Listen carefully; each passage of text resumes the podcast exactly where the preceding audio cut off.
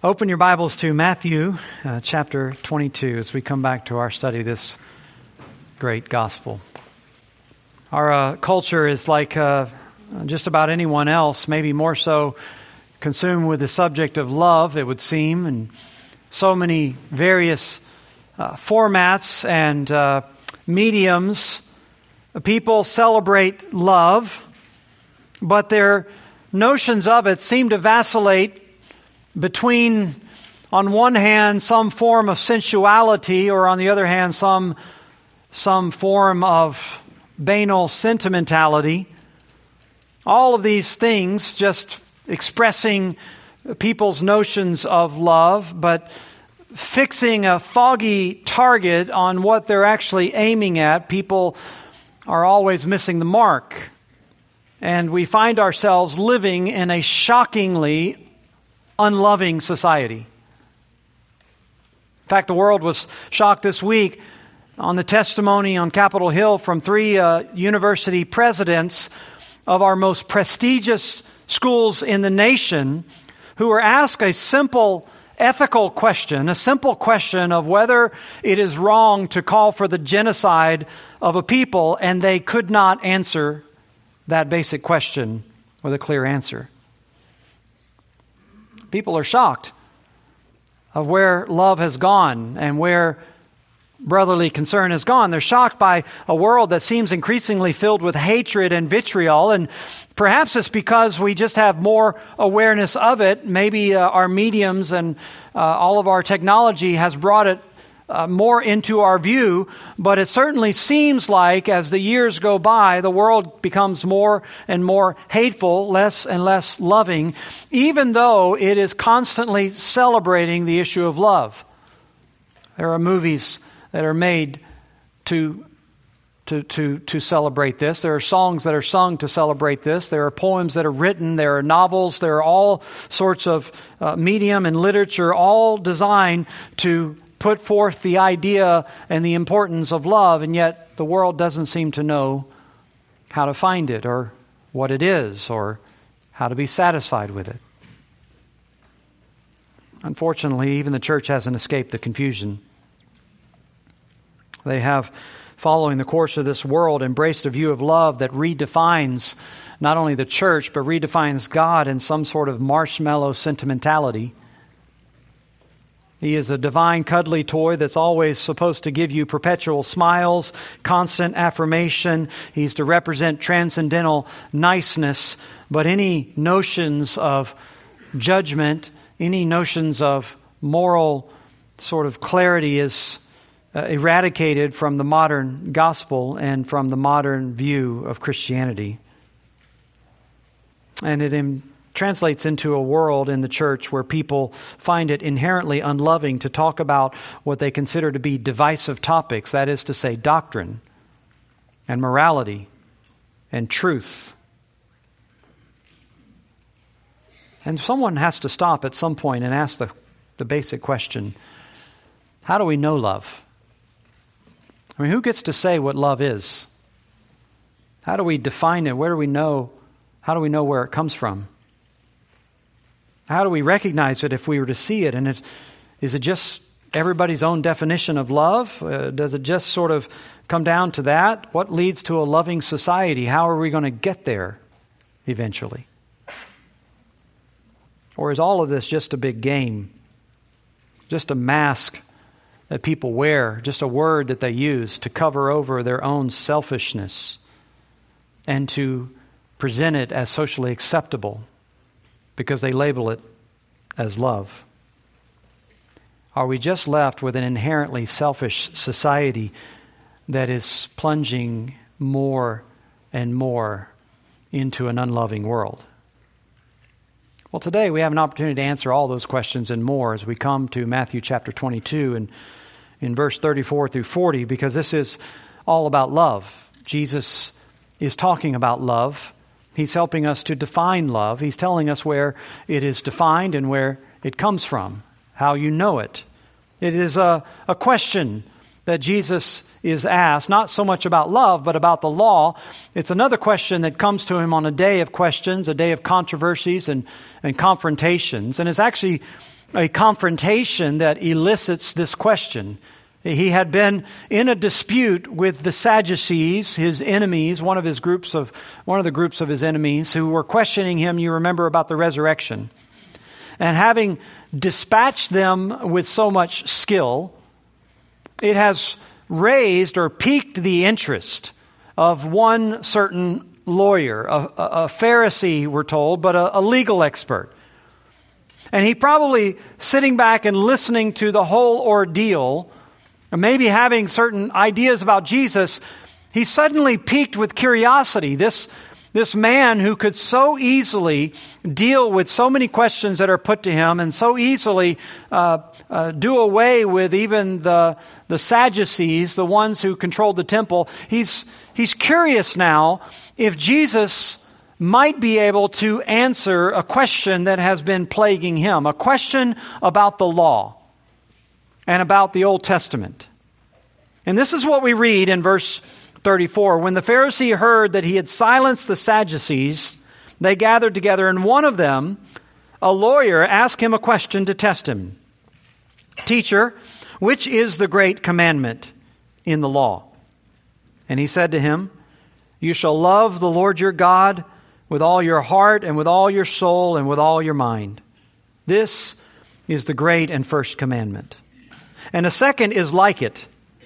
You shall love your neighbor as yourself. On these two commandments depend all the law and all the prophets. Now, the importance of this statement is self evident. Jesus is saying this is the greatest commandment, or the two great commandments. So, so it's evident that this is important, but it is not evident to everyone why. Or I should say, it's not evident to everyone why this is relevant or, or how to understand what Jesus is saying here because many people read this and assume that Jesus is saying that law, excuse me, that love trumps law.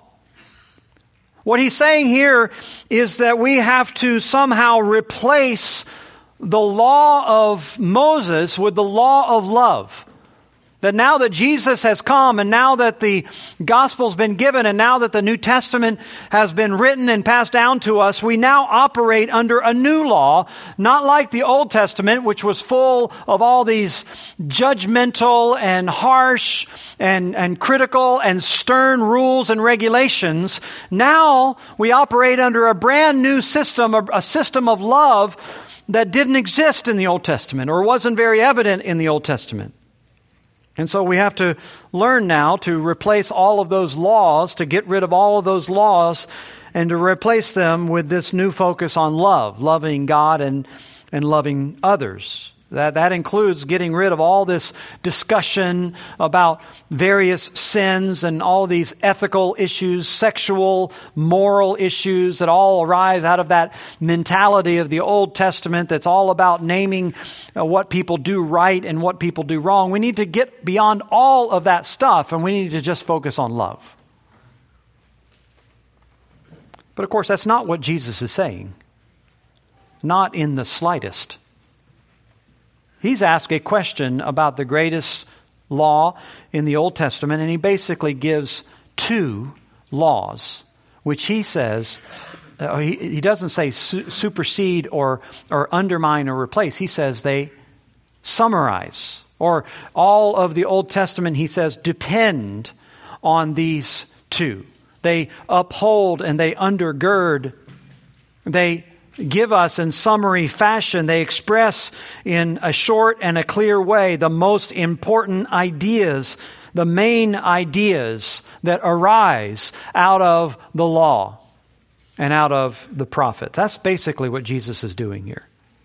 He's saying that when you fully understand the Old Testament, when you really understand the law and when you really understand the prophets, this is what they are explaining. This is what they are getting at. This is what they're defining. They are defining love. You might say, well, I, I don't like all that sort of talk about laws and regulations. I don't like all this talk about doctrine and Bible study and, and knowledge and all that stuff. I just am all about loving people. Well, you cannot know how to love people unless you know all of those doctrines, all of that truth. Or another way to say that is to the extent that you understand God's truth, God's law, God's prophets, to the extent that you understand those things, you are prepared to love. Biblical love doesn't nullify the law, it fulfills it, it completes it. In fact, let me show you a passage over in 1 Timothy chapter 3. If you have your Bibles, you can look over there. The way Paul deals with this subject, he is writing to a young Timothy, probably 30 years old, who has been left on uh, in the um, city of Ephesus.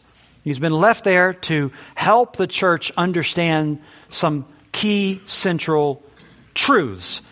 Paul says in 1 Timothy chapter 1 verse 3, I urged you when I was going to Macedonia, remain at Ephesus, so that you may charge certain persons not to teach different doctrines or strange doctrines, nor to devote themselves to myths and to endless genealogies which promote speculations rather than the stewardship from God that is by faith. So Paul's saying, look, the church there, it is consumed, it is eaten up with people who all day long, all they want to do is they want to engage in speculations, they want to uh, engage in these endless uh, debates about myths and about genealogies, all this speculative and, and uh, strange doctrines.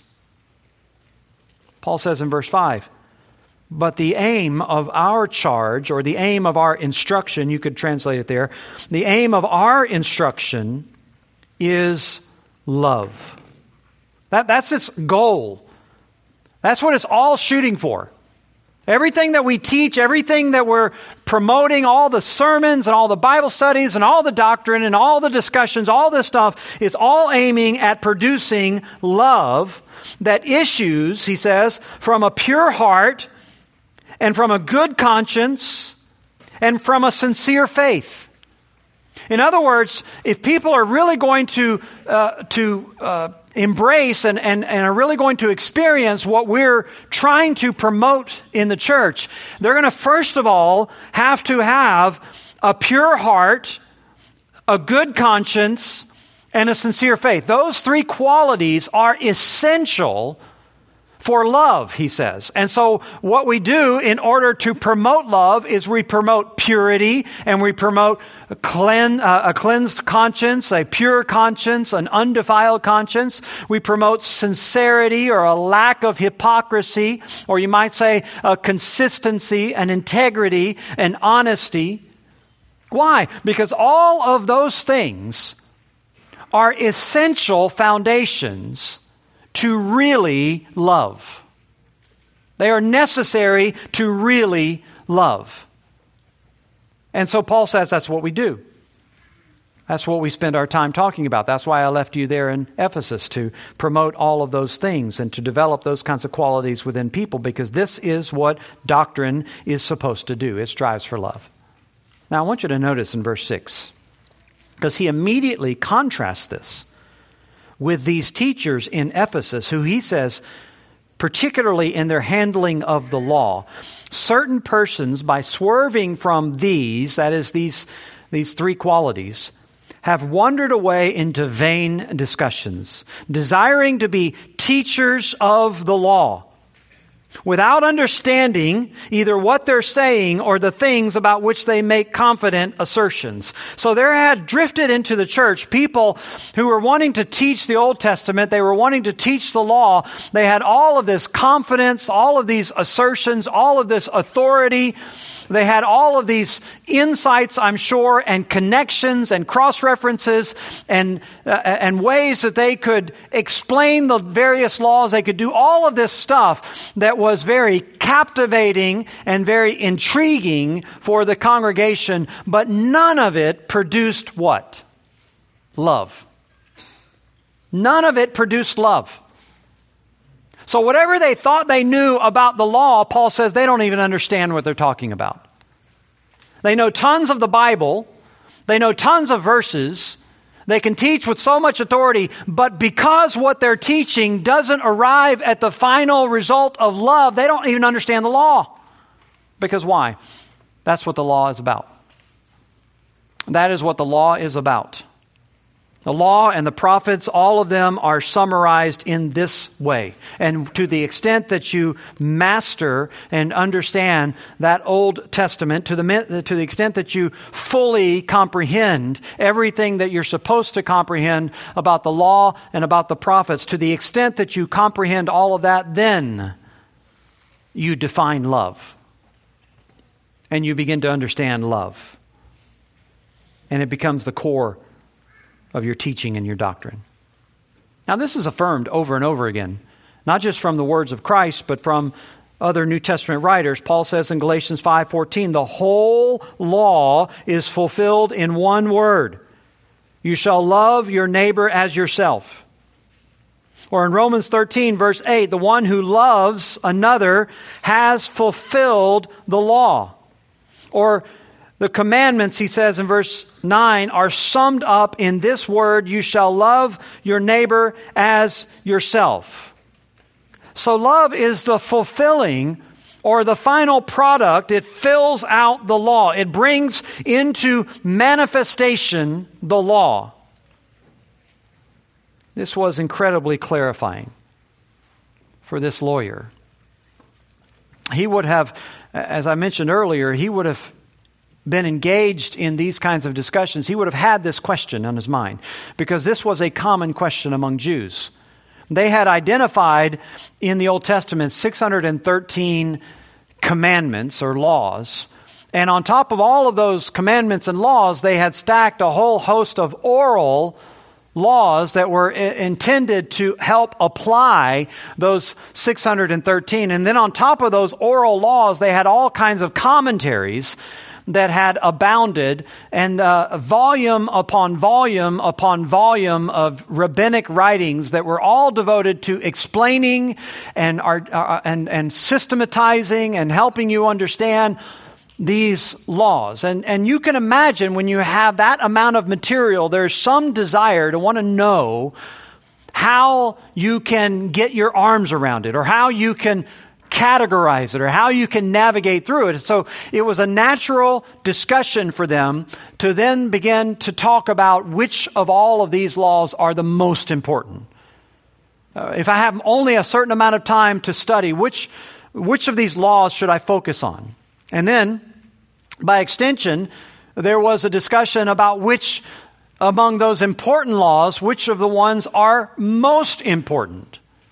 So, even in ancient Jewish writings, there were discussions among the rabbis about the most important laws. And so, this, this, this lawyer, this Pharisee, would have had this question on his mind. And having heard the wisdom of Christ on how he's been dealing with all of these opponents, his curiosity is piqued. And so, he steps forward to ask Jesus this question. And he asks him, What of these laws? Is the most important. Jesus tells him, It is these two love the Lord your God with all your heart and with all your soul and with all your might, and love your neighbor as yourself. This is what all of the Old Testament hangs on. Jesus is not setting in contrast love and law. He's saying that if you want to understand love, then you must understand the law. If you want to uphold love, then you're going to have to uphold the law and the prophets. Or you could reverse it that if you want to understand love, then you're going to have to understand the law and you're going to have to understand the prophets. Now, that's uh, easy to say, but what exactly does that mean? I mean, how do we really uh, take that and help ourselves to understand love? Well, uh, we can look at these individually and, and kind of unpack them a little bit in our minds to, to get at that. Jesus is telling him, by way of these two commandments, that this is the summary of what God was seeking in the Old Testament. First of all, in verse 38, verse uh, 37 and, and, and 38, he's telling us that the law can be summarized, first of all, as loving God. That, that's, that's his assessment. And he, to do that, he quotes from Deuteronomy chapter 6, verse 5 You shall love the Lord your God with all your heart, with all your soul, and with all your might. Now, in citing that, this would have been uh, not surprising to anyone listening, even especially to this lawyer.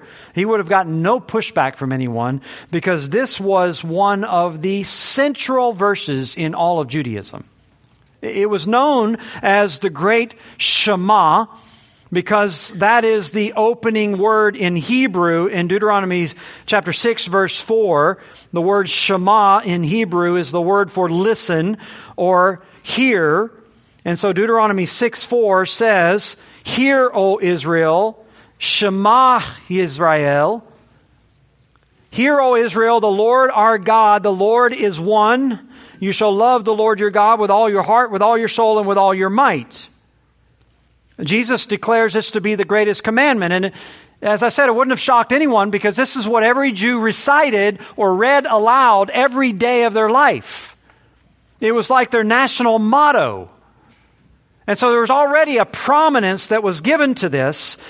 And consequently, when you read this account over in Mark's gospel, when the lawyer hears Jesus say this, he responds by saying, You're right. What you say is true. He, he's, he's able to readily recognize that this is the most important commandment, but he probably didn't understand why.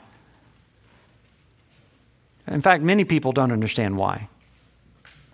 Because by saying that all of the law hangs on this verse, or this verse, you might say, summarizes the Old Testament, Jesus is declaring that behind every commandment, behind every prohibition, by, behind every prophecy, behind every warning of the prophets, was God's desire for love. He wants to produce love or he wanted to see love. In other words, this is going behind the mere point of obedience to some rules and regulations. This is getting down to the level of motivation. Love for God is intended to be the motivation that stands behind all of God's commands. If you dig and you dig and you dig down to the bottom of obedience or actions or behavior, what you'll find is motive, and motive tells you everything about love. You'll find what you love by what you do, what you say, what you pursue, even what you believe. And the same is true behind all the laws. It's, it is, the laws are a description of what life looks like when you love all of the right things, particularly God. When you have all of your loves in the right order, the Old Testament describes what that life looks like.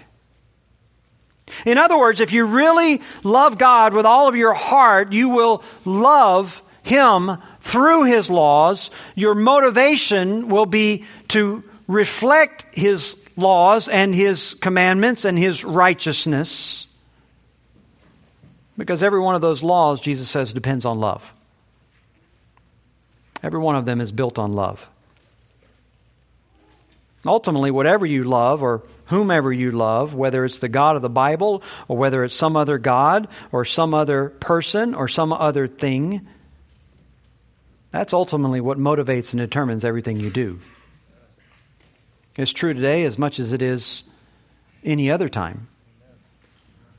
I mean, if you blow through a stop sign, if you blow through a red light, Certainly, you have the potential of, of getting a ticket if someone happens to catch you or has some camera on you or something like that.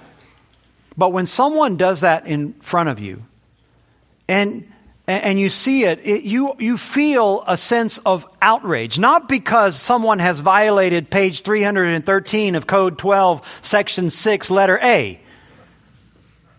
It, it, it bothers you because you say instinctively somebody could have been killed. Somebody wasn't thinking of someone else. Someone was not aware of the danger that they're putting other people in. That's what enrages you when someone violates a law in civil society today. It's the fact that they're only thinking of themselves. They're not properly thinking of other people because what is ultimately at the heart of what they're doing is an, a lack of love for others. All of your motivations drive what you do and loves drives those motivations or it doesn't. And so, what Jesus is saying here is that God desires a relationship that is based on love for Him. And He embedded it right in the book of Deuteronomy, right at the beginning of that summary restatement of the law. He wants you to love Him with all of your soul, with all of your mind, and with all of your heart. Comprehensively, we might say. It's interesting when you see this verse quoted in different places uh, in, the, in the New Testament. Uh, there, it's quoted in the different Gospels, but never exactly the same way. Sometimes uh, uh the biblical writer will leave out one or, or another of the words. Some of them leave out the word mind, uh, one of them leaves out the word strength. One of them has all four of uh, mind, soul, uh, strength, and heart. And so you get the idea that it's not the individual words so much, it's, it's not even the sequence of the words or any of those other things. In fact, there's a lot of overlap between the words that are given here. The idea is not for you to parse out all the various words, the idea is for you to get the comprehensive nature that it's the entirety of your being. That it encompasses not only your mind and your intellect, it encompasses your emotions, what we might say are your passions and desires, your affections, your choices. God demands that He be the first love in all of those categories. That you are to desire God and you are to love God with the entirety of your faculties and your being, all that you have and all that you are. God is to govern your emotions. He's to guide your thoughts. He's to be the, be the dynamic behind all that you do. John John Stott here describes this as seeing, quote, all things from God's point of view and to do nothing without reference to Him, to make Him, His will our guide, His glory our goal, to put Him first in, in thought, word and deed, in business and in leisure, in friendships and career, in the use of our money, time and talents, at work and at home. End quote. A comprehensive nature so that you don't, uh, you don't uh, bifurcate your life. You don't have times when God is foremost and paramount on a Sunday morning, but on Monday morning when you clock into the, to your work, somehow God is given a back seat. He's just explaining that all of the scripture, all of the law and the prophets are basically describing what a life looks like when your loves are in the right order in your heart. Anyone who sees what Jesus is doing here and somehow imagines that he's trying to pit love against the law isn't understanding. People conclude all the time that we as Christians ought to be less concerned about moral and ethical questions, less concerned about sexual wrongs and deeds, about, about equal and fair treatment for all people, about honesty at all times and in all places. We shouldn't be so particular about our ethical I's and T's because it's all about love. It's all about love, they say. And so, if you're lying or cheating or doing whatever you're doing, uh, but you are doing it out of love, that's really okay in the minds of too many people. That's not what Jesus is saying at all. He's saying if you really understood love, you wouldn't be lying and cheating. You wouldn't be treating people the way you're treating them. He's teaching that not only should we be attuned and attentive to God's word, but we need to be attuned and attentive for our motives in keeping it. He's not trying to replace law with love. He's trying to get you to not follow God superficially, to follow His law, uh, law superficially, to read His word superficially, to offer your praise and your songs and your acts of obedience and your religious deeds without a heart of love. This is always what God has despised. You look into the prophets, this is what he uh, what the prophets are calling out in Israel over and over and over again. What they're calling out is the tendency of people to offer sacrifices without really offering their heart. To offer up prayer and praises when in fact they're not offering it from a loving heart.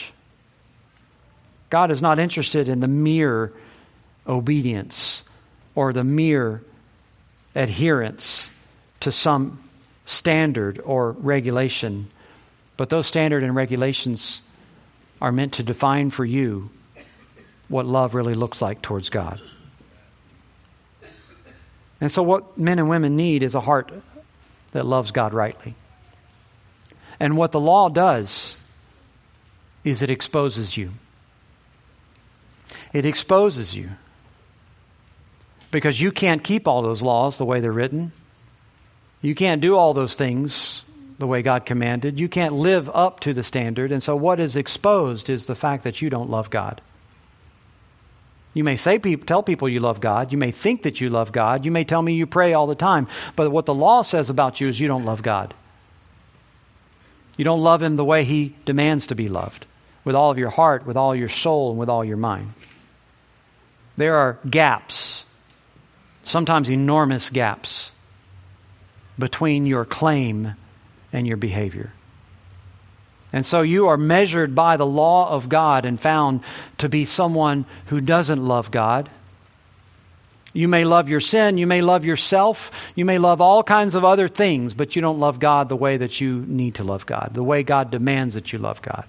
And even many times when you are keeping various laws of God, you're not keeping them with the right motive. You're keeping them, but you're not keeping them from a heart of love. There is reluctance, there is resentment, there is all kinds of mixed motives and self righteousness, but not really done the way God wants them to be done. So, the point of all the law and all the prophets was not only to expose your heart, but to get you to love. And of course, to understand that you can only ever do that one way, and that's if God gives you a heart to love.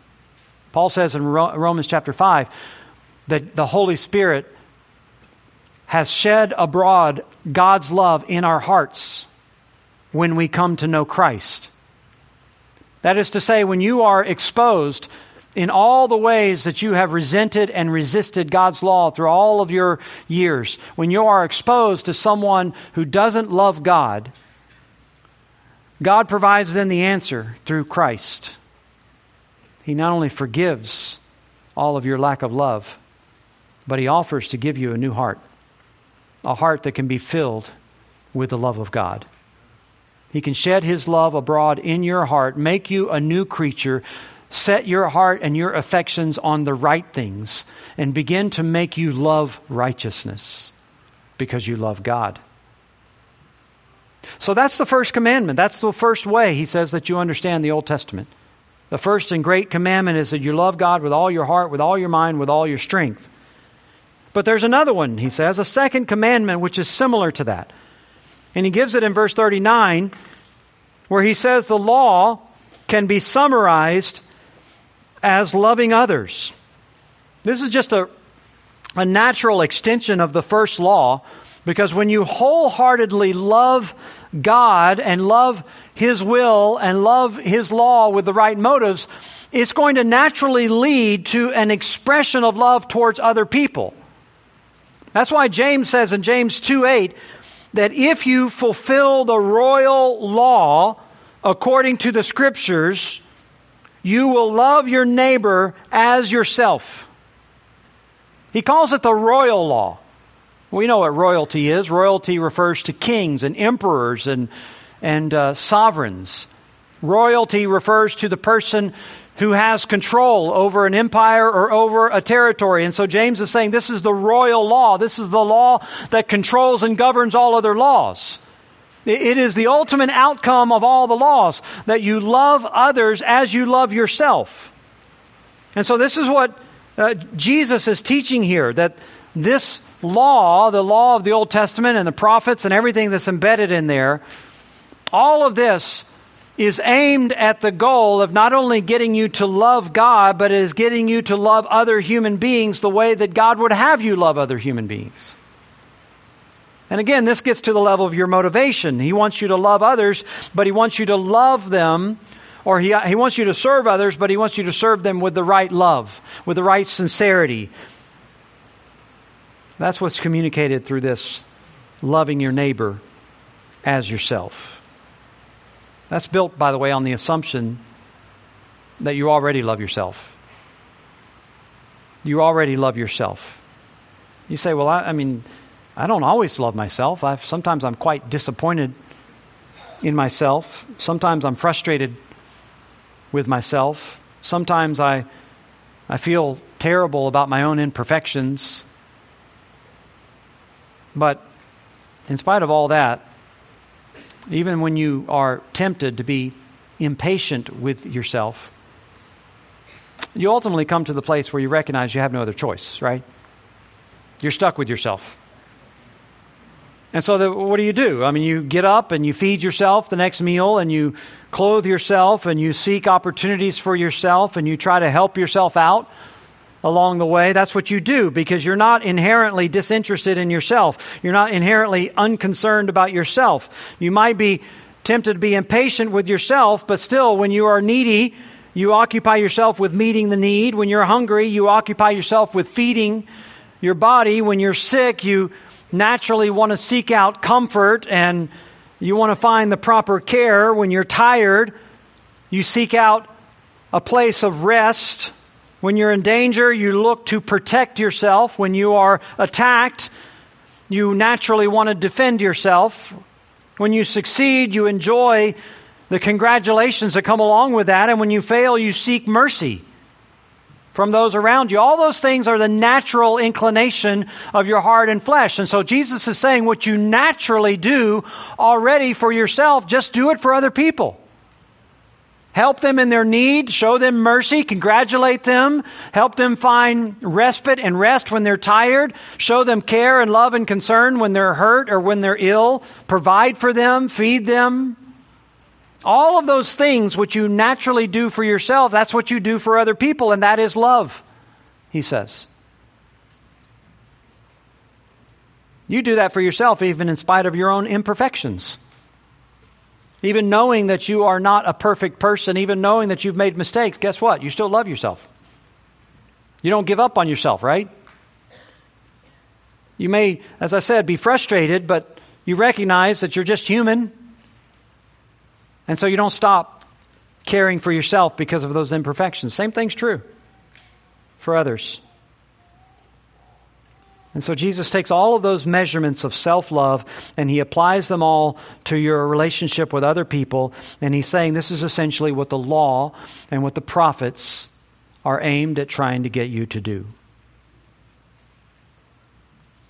So that your motivations and your actions and your speech and your prayers and your gifts and your time are all aimed at serving others. And all of this measured by love for yourself. This is what the law was trying to do. And again, if you're going to properly understand the laws of God, if you're going to properly understand the Old Testament, you're going to have to understand them through that blueprint.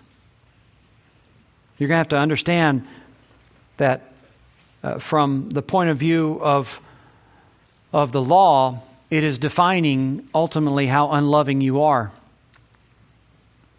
See, if you had love, the proper amount of love and the proper love for everybody else, you wouldn't need laws like don't commit adultery because you wouldn't do that kind of unloving thing towards your wife and towards your children, towards your spouse. If you had love, you wouldn't need laws that say do not murder because you'd never murder someone you love. If you had love, you wouldn't need laws that say do not steal. You wouldn't steal from somebody that you love. You wouldn't need laws to say not to covet what belongs to someone else. You wouldn't need laws to say honor your father and mother if you had love, because you would naturally do that. If you had love, you wouldn't need laws that tell you to avoid sexual immorality and fornication, because you would never violate somebody that you loved.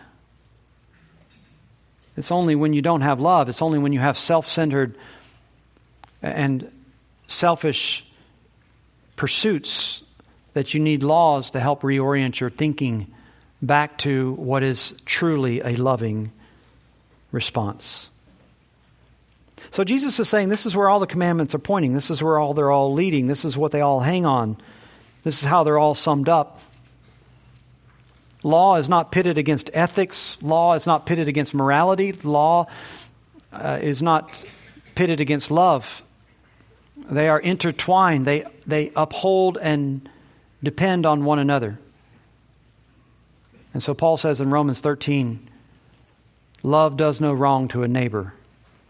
Therefore, love is the fulfilling of the commandment. It is the summarizing, it is the clarifying principle of what pleases God. By the way, Paul says that in the context of a discussion of civil laws as well. Romans chapter 13 is all about submitting to the governing authorities that are over you.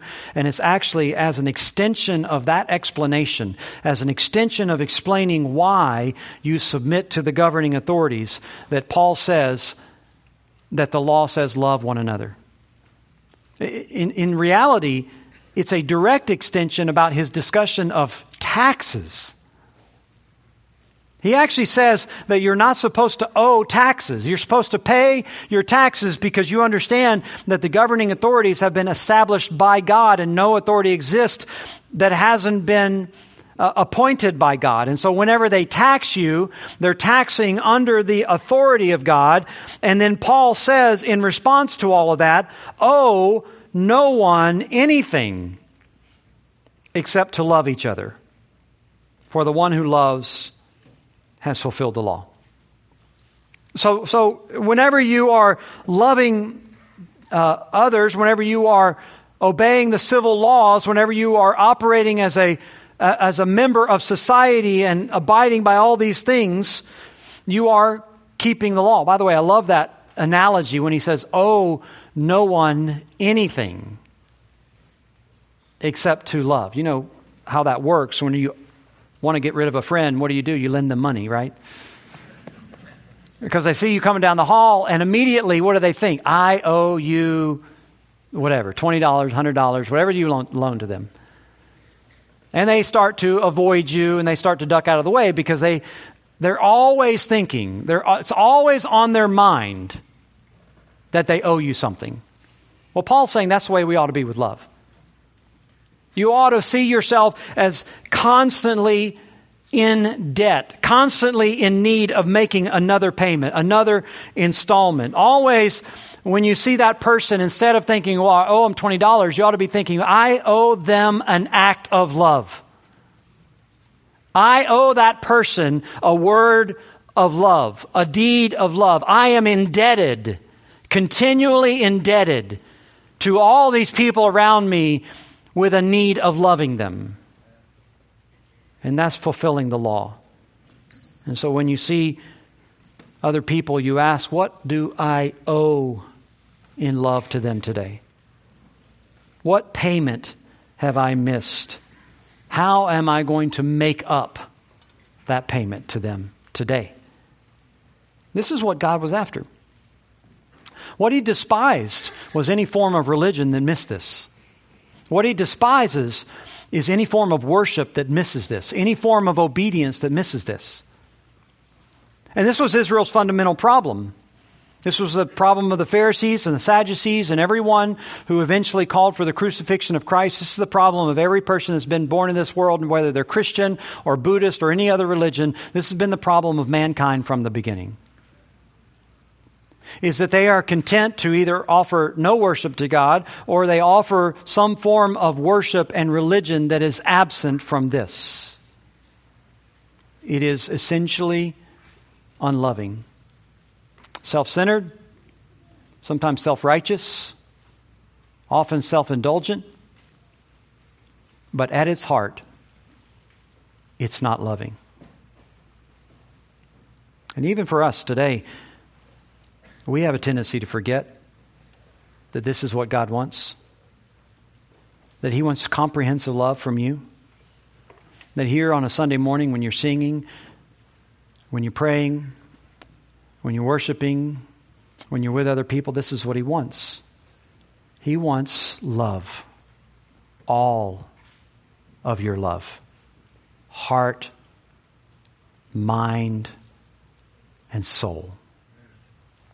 He wants to be the supreme love. That's the key to understanding the Bible. That's the key to understanding the Old Testament, the New Testament, the prophets, the law. That's the key to understanding it all. God wants your heart. God wants your love. Father, this is uh, it is clarifying. It is refreshing, but uh, it is also exposing to us as we think about the demands of your word and your truth and your law it does indeed expose our hearts are not in the right place all the time.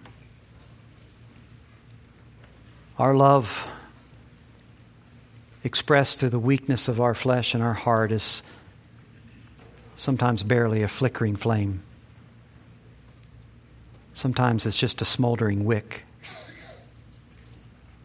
It is not what it needs to be, O oh Lord, and we need your power and your spirit to breathe life in us, to fan the flame of our heart and our love, to stir us up again so that we can offer to you what is pleasing. Not only what is pleasing, but what is right, what is blessed. That we can love you with all of our heart and mind and soul. We pray today that you would help us to do that by the power of the Spirit, by the truth of the gospel, forgive us for not loving you and help us to love you the way that we ought. We pray in Christ's name. Amen.